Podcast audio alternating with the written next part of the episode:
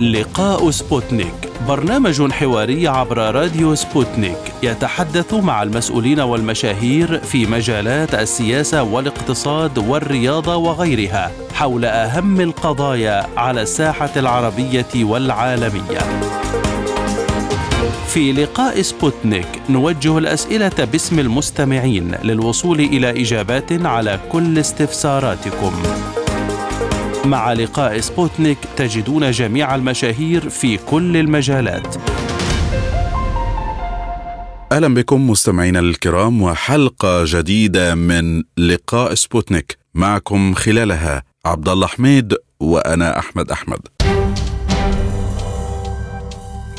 تصاعدت المخاوف العالمية من تهديد مسارات أمن الملاحة في البحر الأحمر والمحيط الهندي في أعقاب إعلان حكومة الإنقاذ اليمنية بصنعاء احتجاز سفينة إسرائيلية ردا على الحرب على قطاع غزة. ورغم التوصل لهدنة إنسانية بين حماس وإسرائيل أكد النائب الأول لرئيس الوزراء لشؤون الدفاع والأمن في حكومة الإنقاذ الوطني الفريق الركن جلال الرويشان استمرار إغلاق البحر الأحمر أمام السفن الإسرائيلية. أوضح رويشان أن القرار ما زال ساريا وأن الهدنة التي تم الاتفاق عليها تخص غزة فقط. مشددا على أن الموقف اليمني تجاه العدوان الإسرائيلي قد تم الإعلان عنه رسميا وأن لغة الدبلوماسية لم تعد موجودة مؤكدا على أن وقوف اليمن إلى جانب فلسطين هو واجب قومي وعروبي ووطني وأخلاقي. وشدد على أن اليمن جاهز لمواجهة أي تبعات أو عدوان. لافتا إلى أن أي عدوان لن يزيد عن العدوان الأمريكي الإسرائيلي بأياد عربية الذي يتعرض له اليمن منذ تسع سنوات بحسب تعبيره. وأثرت تصريحات حكومة الإنقاذ المخاوف من تكرار سيناريو الأسبوع الماضي عندما أعلنت صنعاء احتجاز سفينة يملكها إسرائيلي في البحر الأحمر. وهو ما وصفه رئيس الوزراء الإسرائيلي بنيامين نتنياهو بأنه عمل إرهابي إيراني جديد يمثل تصعيدا في عدوان إيران على مواطني العالم الحر بحسب قوله لافتا إلى أنه سيكون له تداعيات دولية على أمن مسارات الشحن العالمية.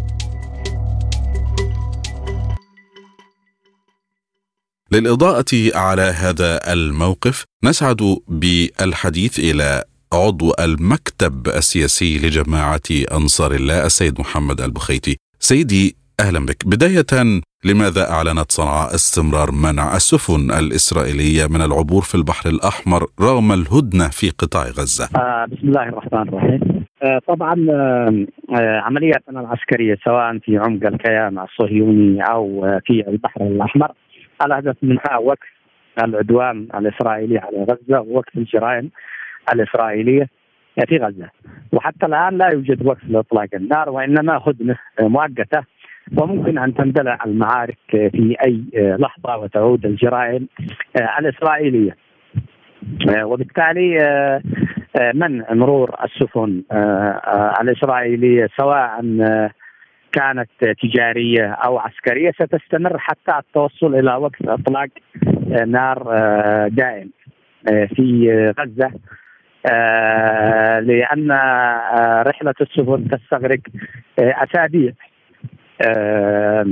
والهدنة لم تكن إلا لمدة اربعه أيام وتم تمديدها لمدة يومين. وطبعا عملياتنا العسكرية هي تأتي في سياق واجبنا الإنساني والأخلاقي والعالم بات يعرف حجم الجرائم التي يرتكبها الكيان في فلسطين وبالتالي موقفنا موقف أخلاقي. وما الذي يمكن أن يجعلكم تغيرون هذا الموقف كعنصر يتغير بالفعل في المعادلة ويحثكم على الزحزحة عن هذا الموقف الأخلاقي كما تفضلتم؟ وقف العدوان على غزة بشكل كامل. وكيف تتعاطى إذا صنعاء مع تصريحات واشنطن التي تعهدت فيها بحماية الأمن البحري في المنطقة؟ طبعا أمريكا هي التي تعتدي على حرية الملاحة في البحر الأحمر منذ بداية العدوان على اليمن. حيث قامت دول العدوان وعلى رأسها أمريكا باستهداف سفن تجارية يمنية حيث تم تدميرها في عرض البحر وفي الموانئ اليمنية كما أيضا تم تدمير الكثير من الطائرات المدنية في مطارات صنعاء وعدا وقاموا بفرض حصار شامل على اليمن وطبعا ذلك الحصار تم فرضه بالقوة العسكرية. وبالتالي من يهدد أمن الحركة الملاحية في البحر الأحمر؟ هي أمريكا وحلفائها وليس نحن. فنحن حريصين على حرية الملاحة في البحر الأحمر وأمنها وسلامتها. ونحن اليوم لا نستهدف إلا الملاحة. الإسرائيلية لأهداف إنسانية وأخلاقية. وسائل إعلام تحدثت عن سيطرة قوات مجهولة على ناقلة النفط سنترال بارك المرتبطة بإسرائيل في خليج عدن، هل هناك أي علاقة لصنعاء بهذه الحادثة؟ هذه الحركة هي مجرد قصة مختلقة من قبل الولايات المتحدة الأمريكية من أجل التغطية على عجزها وأيضا انحطاطها الأخلاقي بدعم جرائم الكيان في فلسطين. لذلك قامت باختلاق هذه القصة من أجل رفع معنويات جنودها في البحرية الأمريكية. وأيضا استعطاف الرأي العام وبأنها قامت بعمل أخلاقي نتج عن إنجاز تلك السفينة.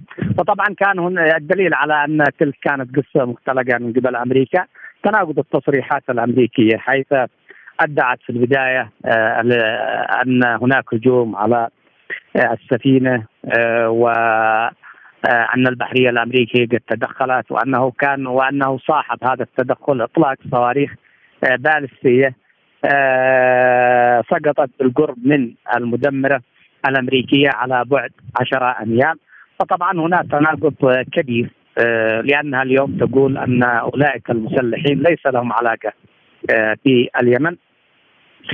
وأيضا يعرف الجميع أن الصواريخ البالستية تعمل بنظام تحديد المواقع الثابتة، أما الصواريخ البحرية فإنها تعمل بنظام تحديد الأهداف وتتبع الأهداف المتحركة.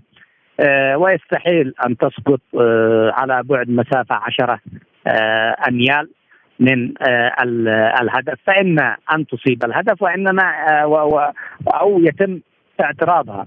وبالتالي كان هناك تناقض في التصريحات الأمريكية. هذا فضلا عن أن مكان احتجاز أو ادعاء احتجاز تلك السفينة كان في منطقة غير مناسبة للقيام بعملية عسكرية للقوات المسلحة اليمنية. واشنطن أرسلت المزيد من قطعها البحرية للبحر الأحمر والمحيط الهندي. هل يعيق ذلك استراتيجية صنعاء في استمرار استهداف السفن الإسرائيلية؟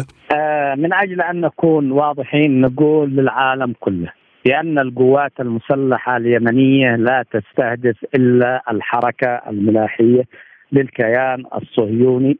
من أجل تحقيق هدف أخلاقي وهو وقف جرائمهم بحق غزة. ولا نستهدف أي حركة ملاحية لبقية الدول الأخرى سواء كانت تجارية أو عسكرية إلا إذا اخترقت أو دخلت المياه الإقليمية لليمن. ولكن إذا كان هناك أي دولة قامت بالتدخل لصالح إسرائيل بأي عمل عسكري فإن قطعها البحرية ستكون هدف لقواتنا العسكرية لذلك ننصح الجميع بعدم التدخل لصالح الكيان الصهيوني لأن هذا عمل غير أخلاقي وغير إنساني ولن نسمح به. ما هي الخيارات البديلة لصنعاء لتنفيذ استراتيجيتها بمنطقة البحر الأحمر وسط كل هذه الظروف والأجواء؟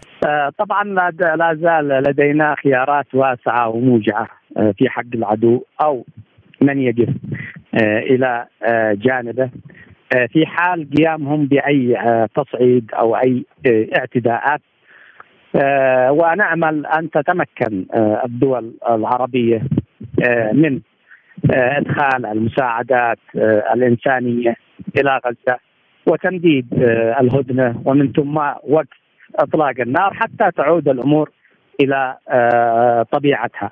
ولكن إذا ما استمر العدوان الإسرائيلي فإن عملياتنا العسكرية ستستمر ولن تتوقف مهما كلفنا ذلك من تضحيات لأننا قد ربطنا مصيرنا بمصير إخواننا آه، في غزة. ونؤكد للجميع أن ما خسرناه نتيجة حروبنا الداخلية سواء في اليمن أو في الدول آه، أو في دول المنطقة آه، بسبب السياسات الأمريكية لنشر الفتنة.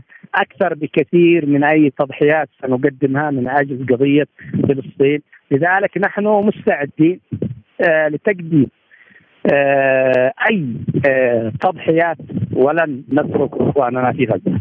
وإلى أي مدى أنتم مستعدون لتقديم تضحيات؟ هل أنتم بالفعل جاهزون لمعركه أطول وأكثر تشعبا؟ بالتأكيد نحن مستعدين آه، لخوض آه، معركه حتى ولو كانت طويلة. وسبق لنا وصمدنا في مواجهة دول العدوان الرباعي بقياده أمريكا تسع سنوات رغم اننا في السابق لم نكن نمتلك هذه القدرات الدفاعية واليوم قد تغيرت موازين القوى المنطقة لصالح اليمن. وأيضا لا ننسى بأن دول العدوان لم تكتفي بالقصف العسكري والتدخل العسكري وإنما قامت بفرض حصار خانق على آه، اليمن آه، واستخدمت وسيلة العقاب الجماعي لتحقيق أهداف آه، عسكرية وسياسية. ولكن بعد تطوير اليمن لقدراتها الصاروخية والجوية لم يعد في إمكانهم استخدام هذا الخيار وهذا كان أخطر خيار لأنه لأن ضرره سينقلب عليهم. خصوصا والجميع يعلم بأن دول العدوان بأن الغرب بقيادة أمريكا يعتمد بشكل كبير على النفط والغاز في منطقة الشرق الأوسط. وأيضا كان يعتمد في السابق على النفط والغاز الروسي وبالتالي أي توجه للتصعيد في المنطقة سيكون الخاسر الأكبر هو الغرب بقيادة أمريكا وأعتقد أنهم بدأوا في مراجعة حساباتهم حتى لا تتأثر مصالحهم بشكل أكبر. طيب هل من بوادر ملموسة على ذلك؟ يعني هل هناك أشياء يمكن رؤيتها على الأرض هل هناك حديث مثلا بينكم وبينهم كتنسيق أو مجرد حوار حتى؟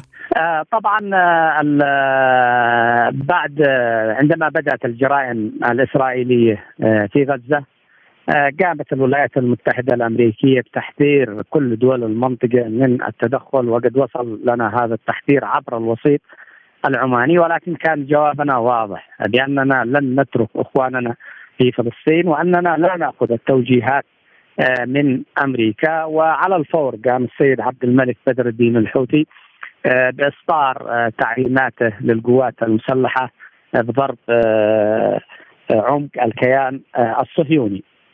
و ونتيجة لهذا التدخل العسكري وكذلك منع سفن من الحركة الملاحية. هذا شكل وسيلة ضغط قوية عليه سواء فيما يتعلق بتشتيت تشتيت تركيزه وتشتيت قواته. وكذلك العمليات التي يقوم بها حزب الله في جنوب لبنان قد ساهمت في هذا التشتيت. هذا فضلا عن العمليات العسكرية للمقاومة آه، العراقية.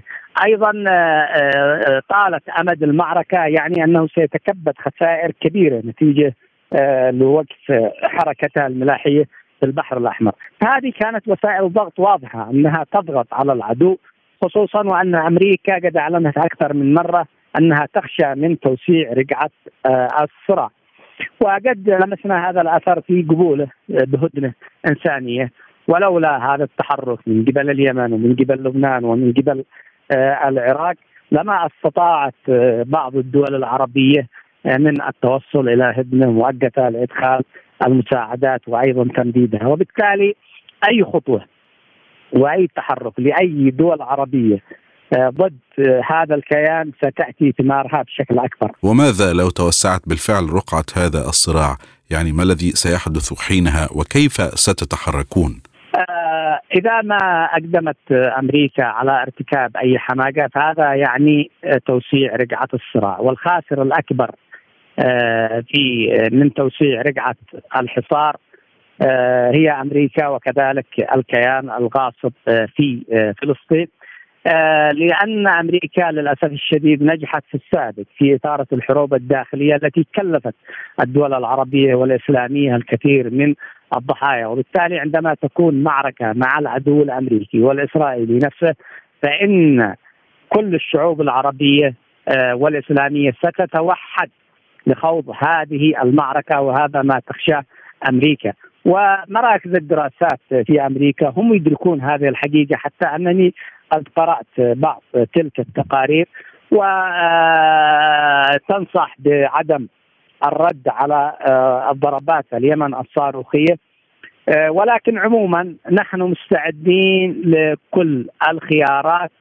وإذا ما أقدمت الولايات المتحدة أو الكيان الاسرائيلي على ارتكاب أي حماقة فسيكونون هم الخاسر الأكبر آه، لأنهم يعتمدون الآن تقريبا بشكل شبه كامل على النفط والغاز من المنطقة. أيضا لو حددنا الحديث في هذه النقطة بالذات، إلى أي مدى يمكن أن تنفذ الولايات المتحدة بالفعل ضربة استباقية لليمن ردا على قرار صنعاء؟ آه، طبعا إذا ما حصل هناك آه، أي آه، تدخل عسكري في اليمن فإنها لا تعتبر ضربة استباقية وإنما كرد أو وقوف إلى جانب الكيان الصهيوني. وعندها ستكون يكون الخاسر الأكبر هي الولايات المتحدة الأمريكية. لأن الشعب اليمني سيتوحد وينتظر مثل هذه اللحظة بفارق الصبر ليتحرك بقطبه وقضيبه لمواجهة أمريكا وإسرائيل. تكتيكيا أيضا واستراتيجيا ما هي استعدادات صنعاء لأي رد من قبل الجانب الإسرائيلي أو الأمريكي على قرار صنعاء منع السفن الإسرائيلية العبور في البحر الأحمر؟ ما خطتكم؟ نعم بالتأكيد لا زال لدينا خيارات واسعة وموجعة آه، بحق آه، الإسرائيلي وبحق الأمريكي إذا ما تدخل إلى جانب الكيان الصهيوني وسيتم الإعلان عنها بعد تنفيذها. وليس قبل تنفيذها. وكيف يخدم التصعيد في البحر الأحمر ضد السفن الإسرائيلية الفصائل الفلسطينية في حربها ضد إسرائيل في غزة؟ الكيان الصهيوني هو آه، يعتمد آه، على الحركة الملاحية آه، لأن الكثير من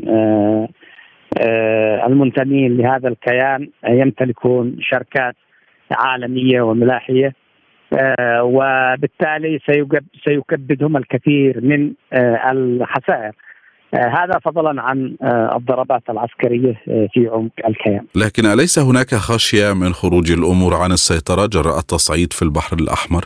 إذا ما خرجت الأمور عن السيطرة فستتحمل مسؤوليتها الولايات المتحدة الأمريكية وإسرائيل وسيكونون هم الخاسر الأكبر وبالنسبة لنا في اليمن لم يعد لدينا الكثير مما يمكن أن نخسره وستكون خسائرنا في مواجهتهم أقل بكثير من أي خسائر آه، في حروبنا الداخلية. هل يمكن أن تتورط دول أخرى مثل إيران في الصراع خصوصا بعد تصريح واشنطن باستخدام طائرة مسيرة إيرانية في الهجوم على سفينه في المحيط الهندي؟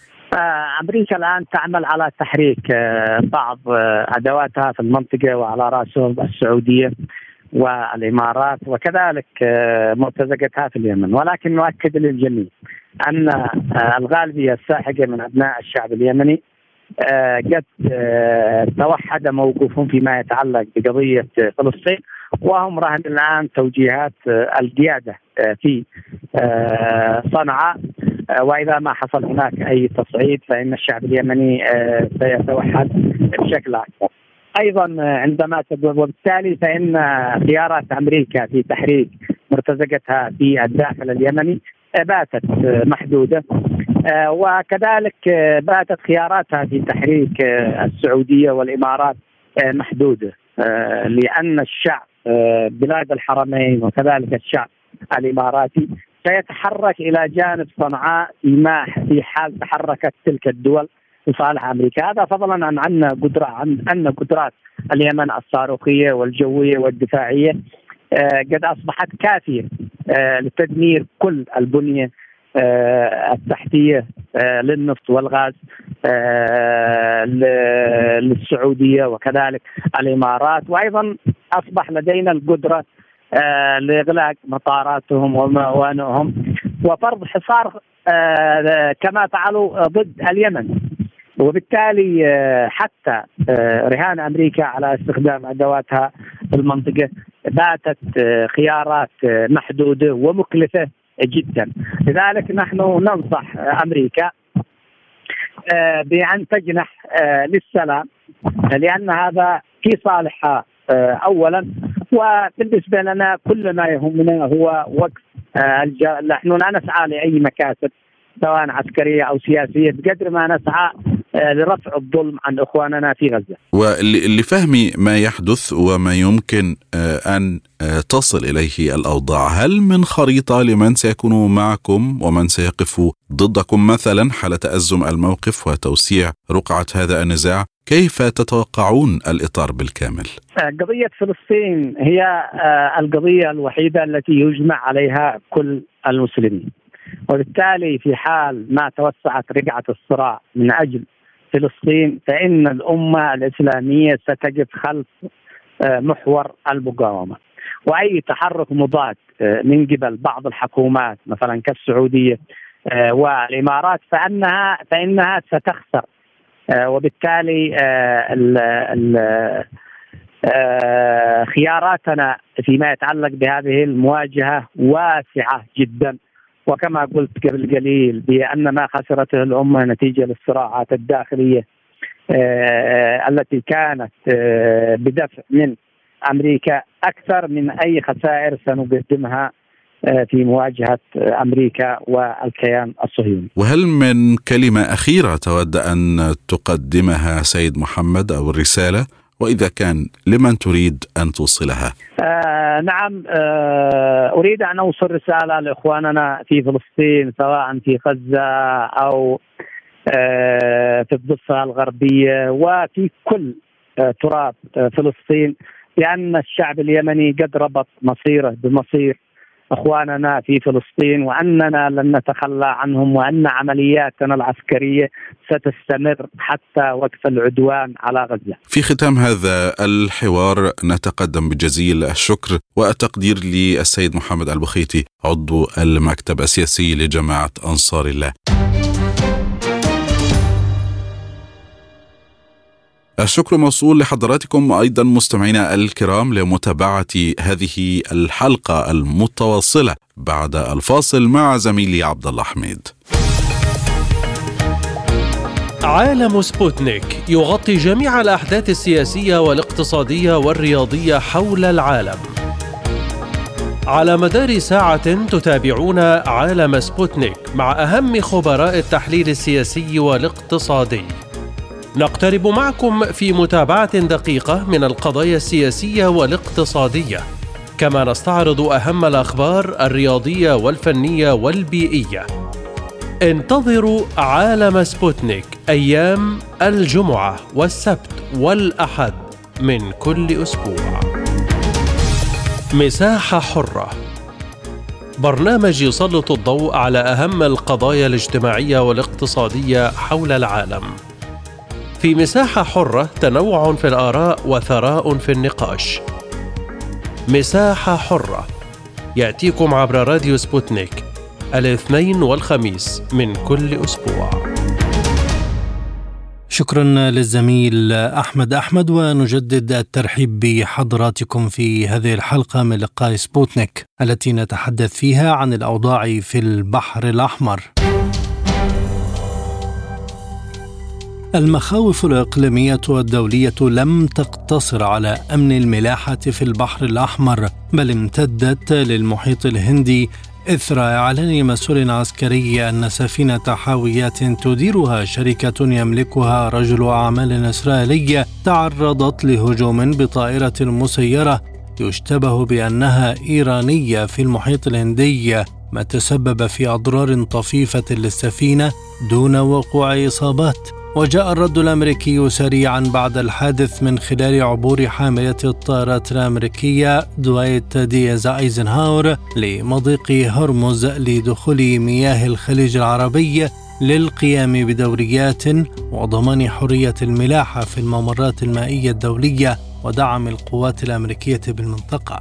ووفق الجنرال مايكل إريك كوريلا قائد القيادة المركزية الأمريكية فإن واشنطن ستواصل حماية الأمن البحري لإقرار الاستقرار الإقليمي كما ستواصل العمل مع الحلفاء والشركاء لضمان سلامة وأمن ممرات الشحن الدولية يضاف ذلك لتهديدات المتحدث باسم الجيش الإسرائيلي دانيال هاجاري وتأكيده استعداد تل أبيب في منطقة البحر الأحمر كما تستعد في أي منطقة وتعرف أيضا كيفية الهجوم وأينما تحتاج.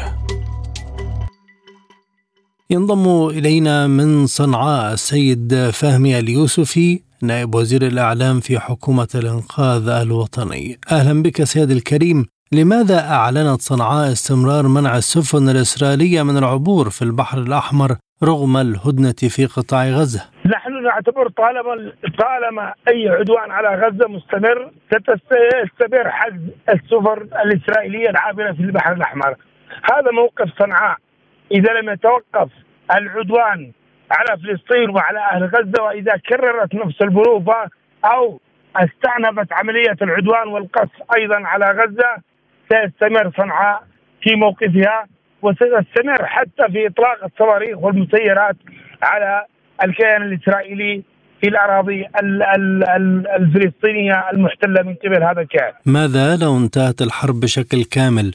ما هو موقف أنصار الله؟ إذا انتهت صنعاء لن لن تحجز صنعاء هذه السفن أي سفن إسرائيلية عابرة في البحر الأحمر قرابة المياه السيادية اليمنية بكل تأكيد لأنه شروطنا واضحة إيقاف عدوانها على فلسطين وعلى الفلسطينيين وعلى غزة فموقفنا واضح والبيان الذي تم إصداره من قبل صنعاء بهذا الصدد آه، أيضا واضح لن آه، آه، لن يتغير وليس هناك شروط إضافية خلافا لما ورد في البيان. هل الأمر مرتبط أيضا بما يجري كذلك في الضفة الغربية وعمليات عسكرية يقوم بها الجيش الإسرائيلي ضد المواطنين الفلسطينيين؟ نحن نعتبر أي ممارسات وأي عدوان وأي انتهاكات للفلسطينيين هو جزء أيضا من موقف هو جزء من الاعتداء أيضا على الفلسطينيين سواء كان بالتنكيل أو بالسجون أو غيره. ما سيجعل صنعاء أيضا تمارس عملية الضغط على إسرائيل من خلال حجز السفن آه، الإسرائيلية العابرة في البحر الأحمر. وبغض النظر عن التهديدات التي تلقتها صنعاء من الأمريكان والبريطانيين بهذا الجانب. كيف تتابعون التهديدات من الولايات المتحدة والدول الغربية بما يتم وصفه بتهديدات للأمن البحري في المنطقة؟ نحن ندرك بأن الأمريكان اليوم تواجد المدمرة الأمريكية في البحر العربي هو أيضا تهديدا لأمن المنطقة بشكل عام ومن حقها أن ندافع عن سيادة اليمن ولا يحق لها أن تمارس أي انتهاك للسيادة البحرية في اليمن والتواجد في الأراضي اليمنية، هذا ما سيجعلنا نرد حتى على الإمريكان وعلى تلك التهديدات الصادرة من قبل الإمريكان ومن بقية المنظومة الغربية الناتو وأيضا من الكيان الإسرائيلي. ما هو سقف تعامل أنصار الله مع مثل هذه التهديدات؟ في كل فعل ردة فعل بهذا الجانب. فكل تهديدات طال اليمن يعقبها عدوان على اليمن يعقبها أي شيء يمس سيادة البلد سيكون رد صنعاء أيضا قاسيا على الأمريكان أو على البريطانيين أو على أي طرف يهدد صنعاء ويهدد الجمهورية اليمنية بشكل عام. لكن ألا ترى أنه من الضروري تهدئة الأوضاع وخفض التصعيد في هذه المنطقة لاعتبارات منها أمن المنطقة واليمن؟ بغض النظر عن التهديدات والاعتبارات موقف صنعاء واضح تجاه الكيان الصهيوني وتجاه الممارسات الأمريكية الداعمة لهذا الكيان. بغض النظر عن الموقف السلبي لكثير من الأنظمة العربية آه، آآ آه، التي نعتبر بانه الصمت أيضا جزء من الجريمة.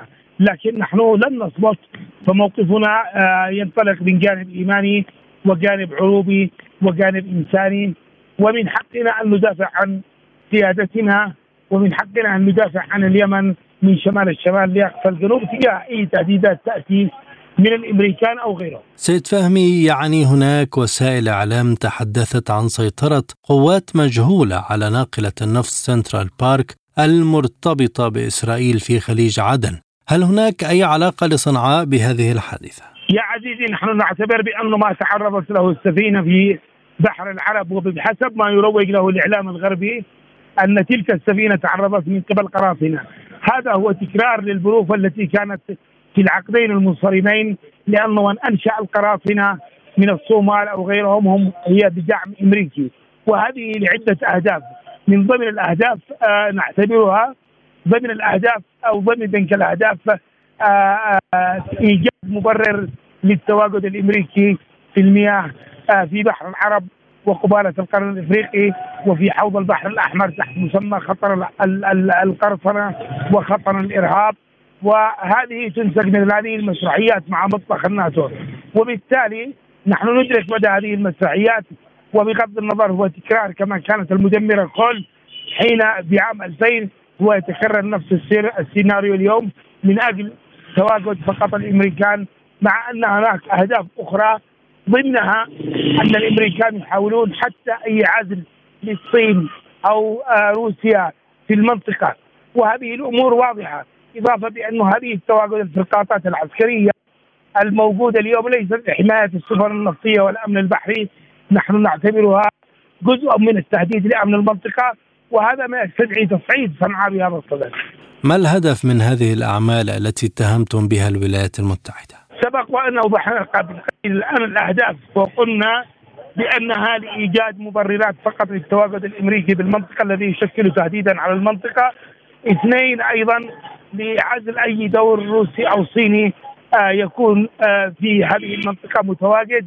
آه ثلاثة لحماية النهب والنهب لثروات اليمن من قبل الشركات الأمريكية الجارية اليوم آه في حضرموت أو غيرها.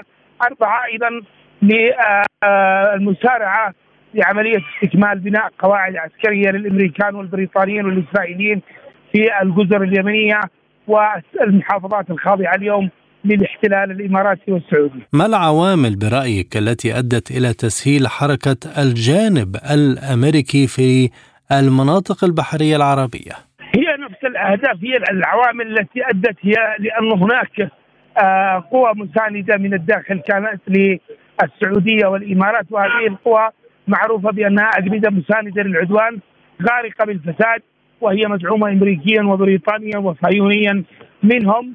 فقط هذه نسيت هذه المبررات من أجل التواجد الأمريكي في آه، آه، المنطقة بشكل عام ومن أجل آه، ومن أجل الأمريكان يعدون ويحضرون اليوم لما هو جاري بمحاولة استهداف محور المقاومة واستهداف إيران. وتأمين آه، سيطرتهم على المضايق المائية بدءا من هرمز مرورا بالمدب وصولا إلى جبل طارق. ألا تخشى صنعاء من أي رد فعل ضدها خلال الفترة المقبلة؟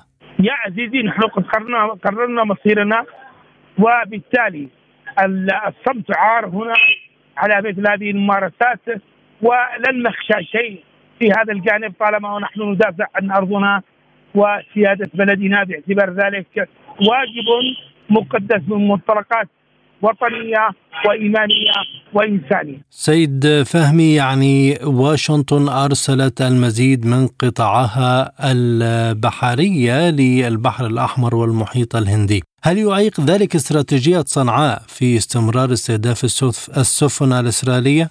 نحن نعتبر بأنه جاهزية صنعاء واستراتيجية جاهزة أيضا لهذه المواجهات ونحن لم نقدم على حد اي سفينه إلا ونحن قادرون على مواجهة هذه التحديات جاهزون على أي معركة بحرية أيضا برية صنعاء صمدت في وجه العدوان ثمان سنوات ورغم الدعم الأمريكي والإسرائيلي والبريطاني لكل دول العدوان وستصمد أكثر لأن صنعاء أصبحت اليوم أكثر قوة مما. لكن مواجهة الولايات المتحدة مختلفة بشكل كبير عن الحرب مع أي دولة في المنطقة؟ ما رأيك؟ يا عزيزي الولايات المتحدة الأمريكية هي من هندست الحرب على اليمن والعدوان على اليمن على مدى ثمان سنوات وكانت متواجدة بما فيها الطيارين كانوا يمارسون عدوانهم على اليمن. فليس هناك خوف من هذا الجانب طالما ونحن قادرون على المواجهة. ما هي الخيارات البديلة لصنعاء لتنفيذ استراتيجيتها في منطقة البحر الأحمر. الاستراتيجية هي المواجهة ستكون ما بيننا وما بين أيضا الطرف الذي آه، يمارس أي تهديد أو سيمارس أي عدوان على اليمن. إلى أي مدى يمكن أن تنفذ الولايات المتحدة ضربة استباقية لليمن ردا على قرار صنعاء؟ نحن نعتبر بأنه هذا التواجد هو جزء هو هو مؤشر على إعداد وتحضير من قبل الولايات المتحدة الأمريكية لتوجيه ضربات إلى صنعاء لكن نحن حذرين من هذا الجانب وجاهزون للرد للرد. وطالما استطعنا إرسال المسيرات والصواريخ إلى عمق الكيان الإسرائيلي نحن قادرون على مواجهة والرد على كل التهديدات يأتي من البحر من الولايات المتحدة الأمريكية أو غيرها. ما شكل استعدادات صنعاء لأي رد من الجانب الإسرائيلي أو الأمريكي ردا على قرار صنعاء منع السفن الإسرائيلية من العبور في البحر الأحمر؟ جاهزون من الناحية العسكرية وهذه العروض العسكرية هي رسائل أيضا موجهة لكل الأطراف التي آه، تفكر فقط تفكير بأن تعتدي على اليمن أو توجه ضربات استباقية وهذه العروضات العسكرية التي كانت آه، التي سبق وأن آه، تم عرضها على المستوى المركزي أو على مستوى المحافظات الساحلية تؤكد بجاهزية صنعاء على مواجهة هذه التحديات. هل تملك أنصار الله دعما شعبيا يعينها على قرار الحرب الذي يجعلها تتحرك في مقاومة أي جهات عسكرية خارجية تقوم بالعدوان على اليمن. يا عزيزي هذا التحرك الشعبي هو دليل على أن القيادة تستند بقرارها لهذه التحركات الشعبية ودليل على أن هذه التحركات الشعبية أيضا هي آه هي الأساس لأن تنطلق القيادة وتتخذ قرار في هذا الجانب وتقول آه، آه، وتقول وتعلن موقفها بهذا الصدد تجاه اي تهديدات تأتي من الولايات المتحدة الأمريكية أو غيرها. كيف يخدم التصعيد في البحر الأحمر ضد السفن الإسرائيلية الفصائل الفلسطينية في حربها ضد إسرائيل في غزة؟ بعد أن تم حجز السفينة من قبل صنعاء الإسرائيلية خضعت إسرائيل للهدنة وخضعت لتبادل عملية الأسرى وكلما زادت أيضا هذه المواقف من صنعاء آه كلما زاد كلما تراجع الكيان الإسرائيلي عن عدوانه على فلسطين وعن الأراضي الفلسطينية. أليس هناك خشية من خروج الأمور عن السيطرة جراء التصعيد في البحر الأحمر؟ نحن نعتبر بانه خروج الأمور من قبل الأمريكان أو البريطانيين أو اتخذوا قرار سيجابه بمواقف لا يحمد عقباها من قبل صنعاء لأنه صنعاء آه ترتيب أوراقها من الجانب العسكري ومن الجانب حتى السياسي فلم تعد تخاف من أي تهديدات بل تنفذ قرارها وتنقل قرارها إلى حيز التنفيذ ولا تراجع في هذا الجانب وهذا موقف شجاع لصنعاء قيادة وشعب. هل يمكن أن تتورط دول أخرى مثل إيران في الصراع خصوصا بعد تصريح واشنطن باستخدام طائرة مسيرة إيرانية في الهجوم على سفينة في المحيط الهندي؟ يا عزيزي من حق إيران أن تدافع عن نفسها ونحن نعتبر بأن هذا التحرش هو أيضا جزء منه موجه لإيران من قبل الأمريكان. وهذه الاستفزازات أيضا موجهة من قبل الأمريكان اولا لإيران ثم لبقية محور المقاومة. ومحور المقاومة سيتولى الرد على كل تهديدات تأتي من الأمريكان أو البريطانيين أو غيره.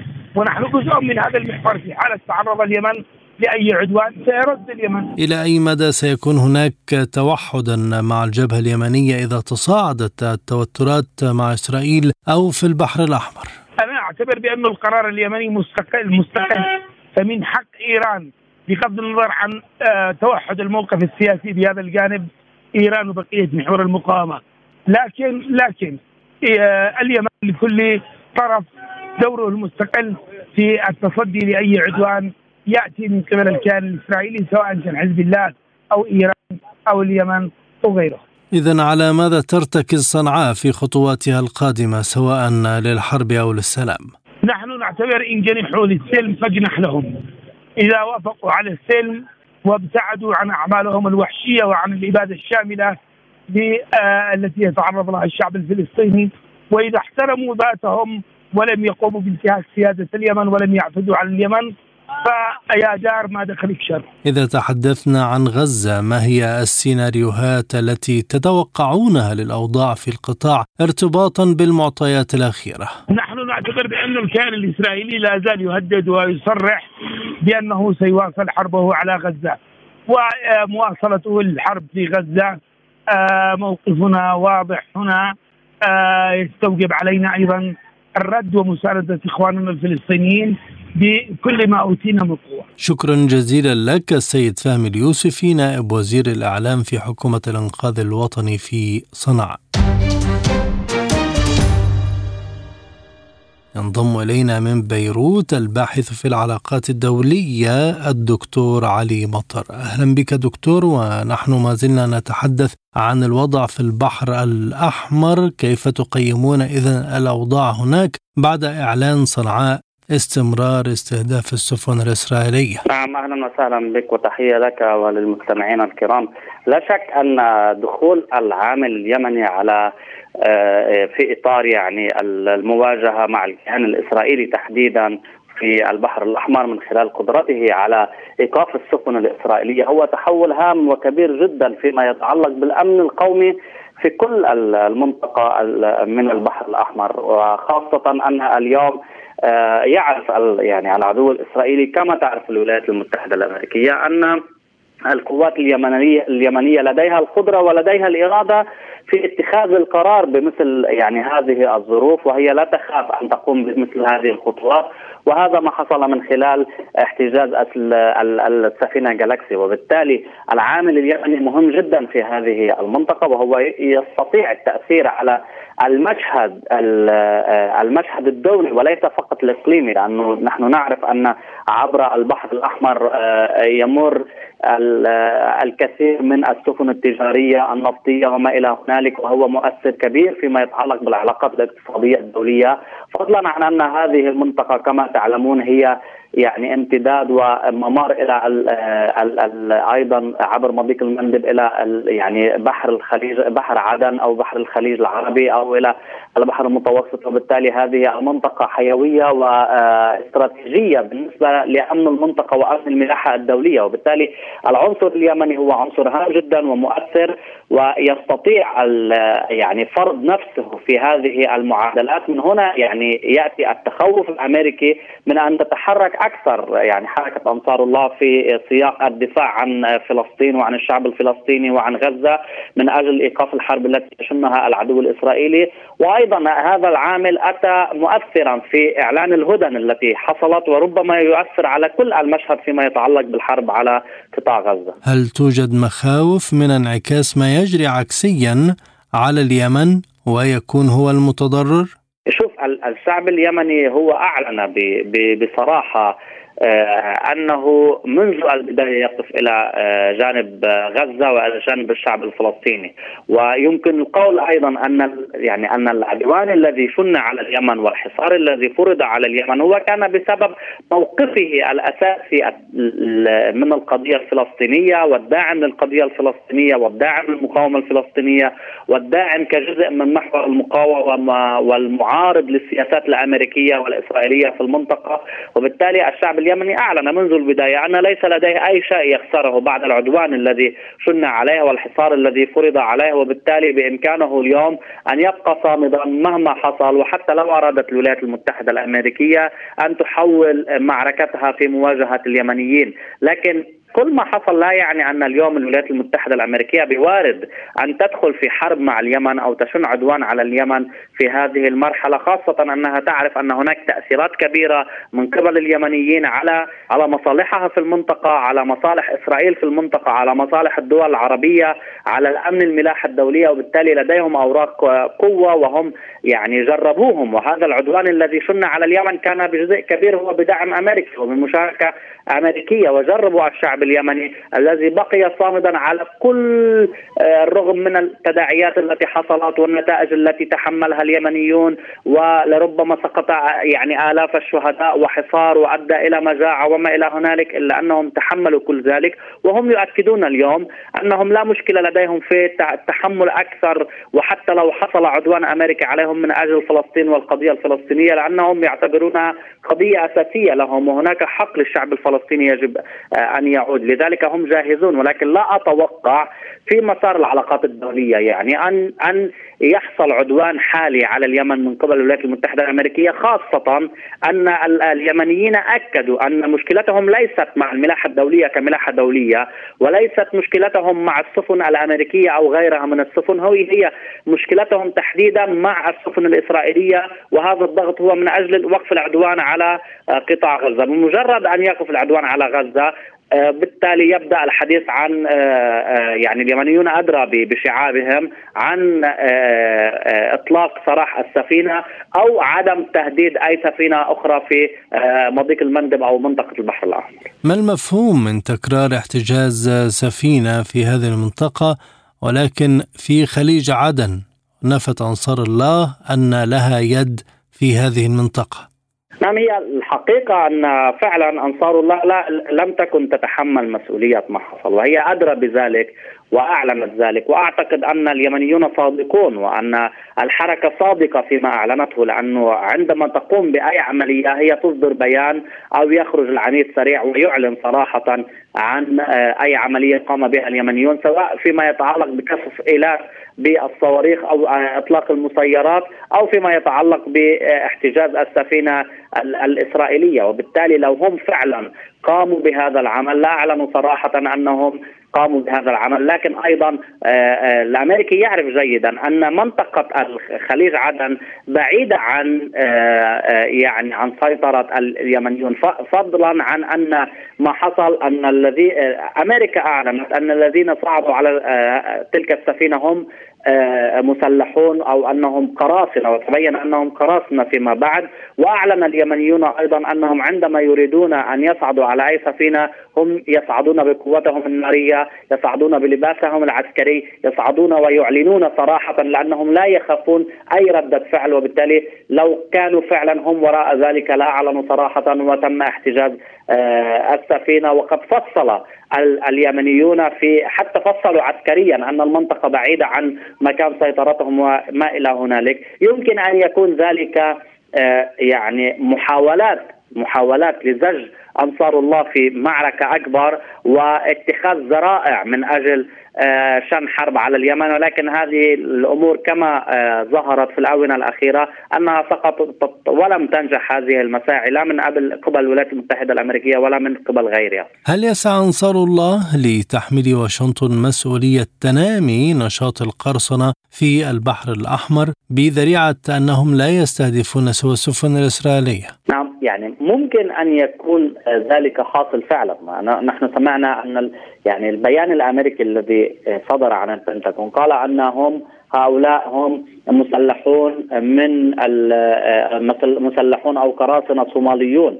ويمكن انت تعرف إنه عادة في الملاحة البحرية آه، آه، هناك قواعد للقانون لقانون البحار وقانون الملاحة الدولية ولكن عادة ما تخرق هذه القواعد من قبل القراصنة ويمكن أن تخرق أيضا من قبل أي دولة أخرى فيما يتعلق بمرور البريء. كنت آه، أقول أن هناك قواعد تتعلق في قانون البحار تتحدث عن الملاحة البحرية وعن الملاحة الدولية ومن ضمن ذلك في المضائق وأيضا في الجزر وأيضا في البحر الإقليمي والمنطقة الاقتصادية الخالصة وهذه القواعد تحكم تحركات السفن سواء كانت مرور بريء أو عدم مرور بريء ولكن دائما ما نعرف أن هناك قراصنة قد قاموا بالاستيلاء على سفن أو التعرض لسفن وما إلى هنالك وهناك قوات تقوم بالمنطقة من أجل حماية تلك السفن من آه، آه، القراصنة. هذه العمليات موجودة دائما ولكن عندما تقوم أي دولة بالاعتداء على سيادة دولة أخرى في بحرها الاقليمي بالتأكيد ستقوم أي دولة بالرد. ولكن اليوم أيضا في كل المسار الذي يحصل من حق أنصار الله ان أن تقول أن الولايات المتحدة الأمريكية تريد زعزعة أمن آه، البحر الأحمر فيما يتعلق من آه، باتخاذ باتخاذ ذريعة ضد اليمنيون لإطالة الحرب في اليمن ما بعد ما يحصل من غزة لإطالة الحرب في اليمن لإطالة الحصار الذي يحصل لمحاولة يعني آه، منع أي تسوية لأن التسوية كانت قريبة من المفترض بين السعودية واليمن لكن دخول العامل اليمني على ما يتعلق بالسفن الإسرائيلية في البحر الأحمر يشكل يشكل خوف لدى الولايات المتحدة الأمريكية بأن اليمن هناك يوجد لديه قوات بإمكانها بشكل دائم ومستمر أن تهدد يعني السفن الأمريكية أو السفن الإسرائيلية. لربما تريد الولايات المتحدة الأمريكية اليوم اتخاذ ذرائع من أجل آه، آه، يعني استمرار الحرب من خلال التحالف العربي.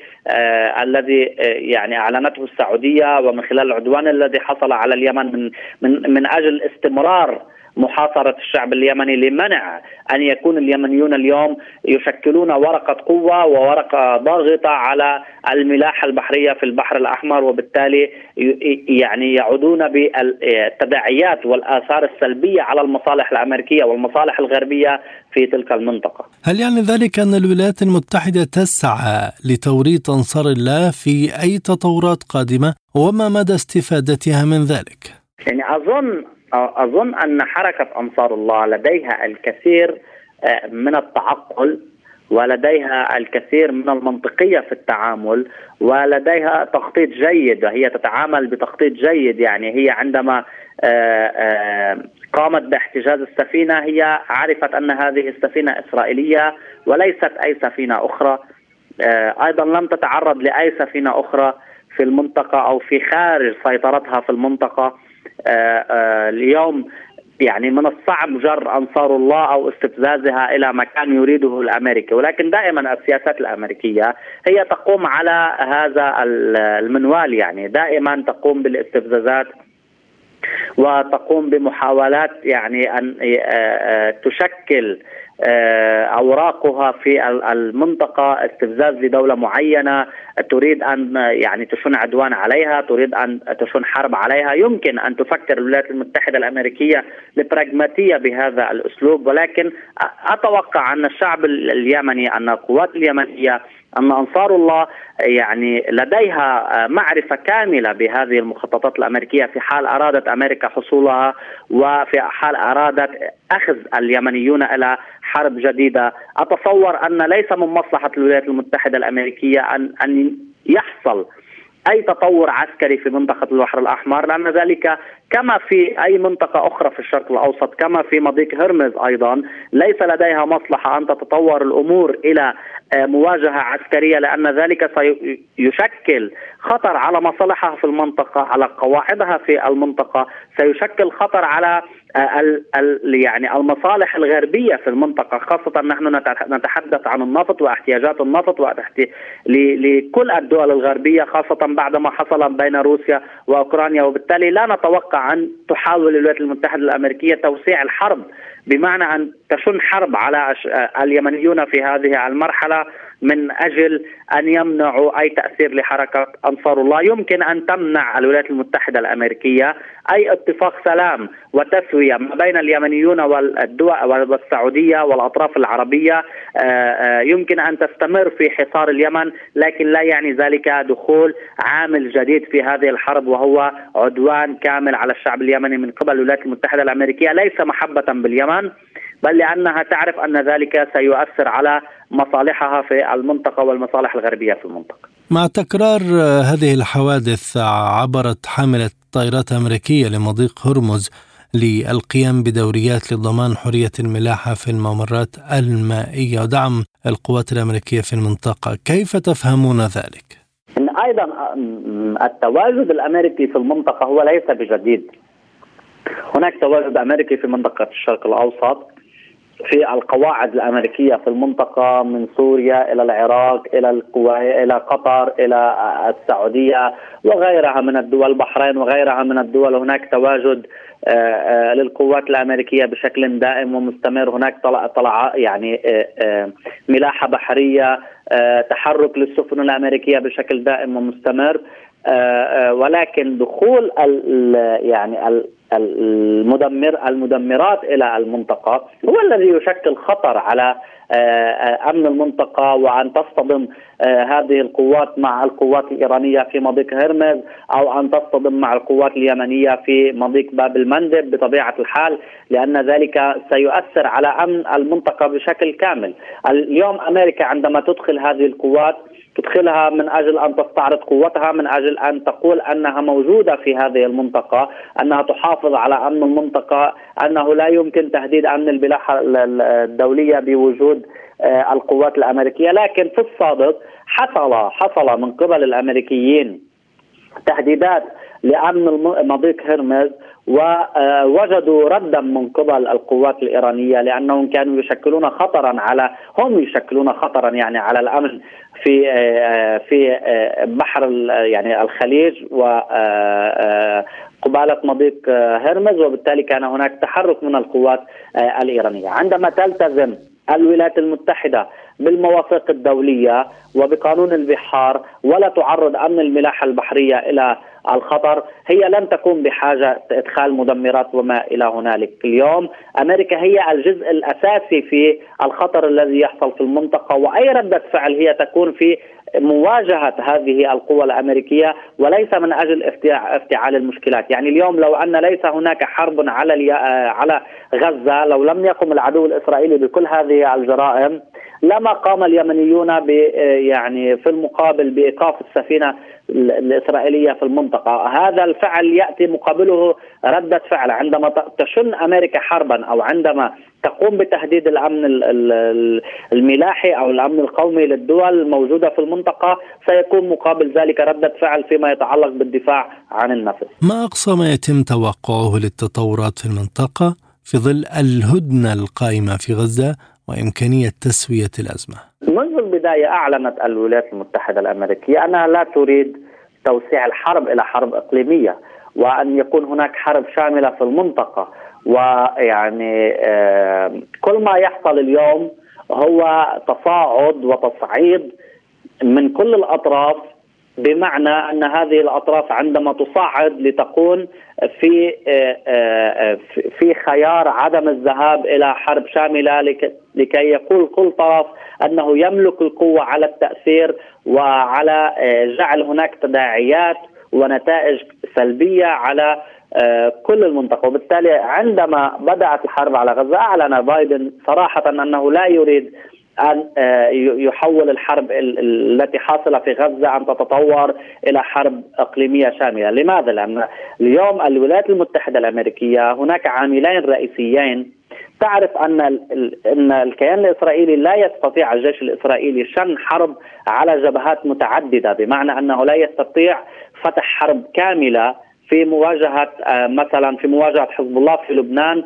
وتوسيع جبهة الجنوب أو في آه، يعني كما هو يشن حرب على غزة لأنه لا يمكن اليوم فتح آه، حربين كاملتين. هذه من ناحية من ناحية أخرى تعرف الولايات المتحدة الأمريكية أن توسيع الحرب يعني أن سيكون هناك حرب إقليمية أيضا سيكون في مواجهة قواتها.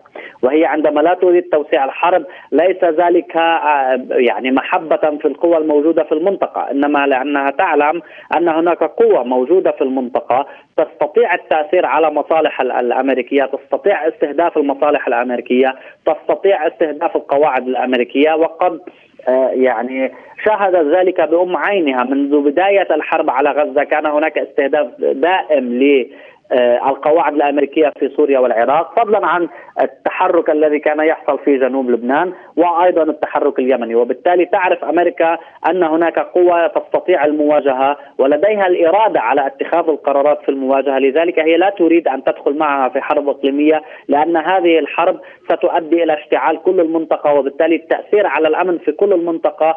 وهذا ما ينعكس على إسرائيل وينعكس أيضا على المصالح الأمريكية وعلى القواعد الأمريكية وبالتالي لا تريد توسيع هذه الحرب، لا نتوقع أن تتوسع هذه الحرب إلى حرب إقليمية بل أن يعني أن أن أن يقوم الامريكي اليوم بعد إنهاء الحرب في غزة بتثبيت قواته في المنطقة بإعادة تموضع قواته في المنطقة وانتشارها ومحاولة يعني أن أن يزيد من آه، آه، القوات الموجودة في المنطقة بدون أن يحصل هناك انكفاء كما يتم كان يتم الحديث سابقا بل أن تبقى أمريكا ثابتة في هذه المنطقة وأن تكون في مواجهة متصاعدة مع دول محور المقاومة من أجل لجمها عن تصاعد قوتها في منطقة الشرق الأوسط. شكرا جزيلا لك الدكتور علي مطر الباحث في العلاقات الدولية كنت معنا من بيروت. شكرا لك. كما نشكركم مستمعينا الكرام على طيب المتابعة دمتم في رعاية الله إلى اللقاء.